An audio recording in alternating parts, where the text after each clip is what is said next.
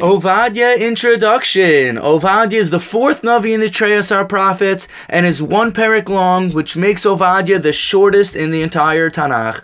A word on the history. Ovadia solely prophesies about the downfall of the nation of Edom. Currently, the nation of Rome comes from Edom, and by extension, the Christian ideology. However, the Jewish nation has a long history with the nation of Edom, dating back to Yaakov and Esav, because Edom comes from Esav. As the Pasuk says, Esav's appearance was Edomi, red. In Ovadia, we will see how in the end of days, Edom will fall. The struggle between light and darkness the Jewish nation and the nations of the world will be resolved, and the true light of redemption, light of Mashiach, and light of Hashem will shine and prevail. It will radiate throughout the entire world. Ovadia prophesied during the reign of King Yehoshaphat of Yehuda and Achav, king of Yisrael, which is only 60 years after the split of the kingdom occurred. This was also 300 years prior to the destruction of the Beis Hamikdash. Ovadia was a student of Eliyahu Hanavi, one of the greatest prophets of all time, and and was contemporaries with Elisha, Yonah, and Michael.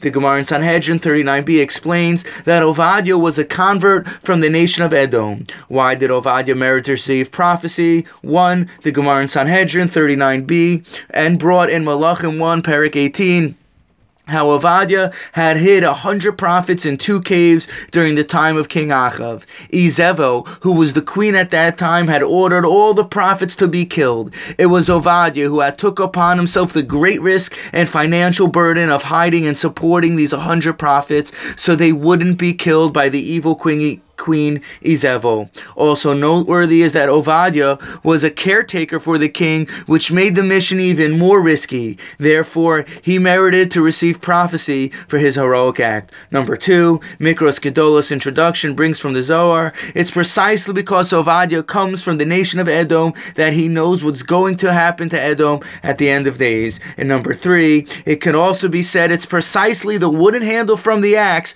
which comes from the tree, that is used to cut cut down the tree itself. Being Ovadia had come from Edom, it was specifically him who will prophesize about their downfall. The Gemara in Sanhedrin 39b also brings, because Ovadia lived in between two Rishayim, Izevel and Achav, and didn't learn from their ways, not like Esav, who who grew up next to Yaakov and Yitzchak and didn't learn from their ways.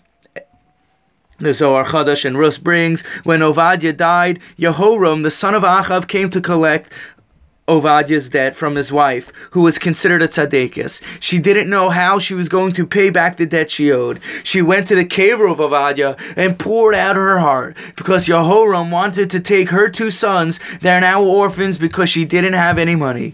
The reason why Ovadia owed money was because he had borrowed money to support the hundred prophets he was hiding in the cave. Ovadia heard her prayer in heaven and went to Chizkiyahu and then to the Avos to provide heavenly help. Then it was told to Ovadia in heaven that his wife's salvation is already on the way from the great Navi Elisha. Ovadia then told his wife to go seek out Elisha.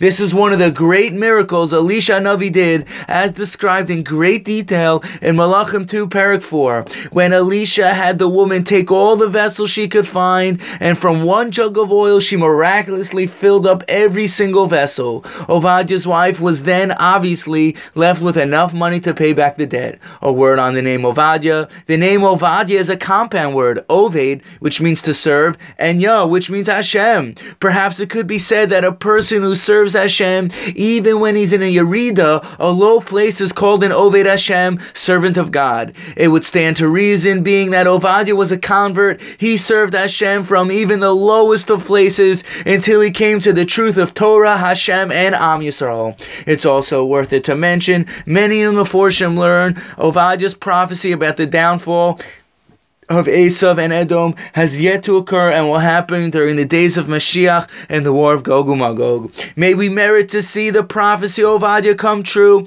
with our very own eyes, when the entire Jewish nation will unite on Har Habayis Temple Mount as the nation begins to rebuild the ruins of old and build Eretz Yisrael up nicer than it originally was, with the building of the third Beis Hamikdash as described in the vision of Yechezkel and the relation of revelation of Mashiach ben David. Thank you for listening and have a wonderful day.